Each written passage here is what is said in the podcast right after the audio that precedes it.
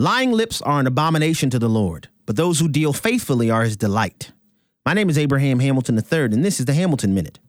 Thanks to a Freedom of Information Act request by the Heritage Foundation, we now know that Department of Homeland Security Secretary Alejandro Mayorkas knew the pictures taken of Border Patrol agents on horseback were not photographs of them whipping Haitian illegal immigrants. But he ran with the lying narrative anyway. Assistant DHS Secretary Espinosa emailed Mayorkas informing him that the actual photographer never saw any illegal aliens being whipped. Any conclusion to the contrary was completely false. Yet Mayorkas and Mr. Robinette stoked the flames of ethnic discord anyway.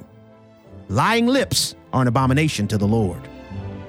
Listen each weekday from 5 to 6 p.m. Central for the Hamilton Corner or visit the podcast page at afr.net for more from Abraham Hamilton III, public policy analyst for the American Family Association.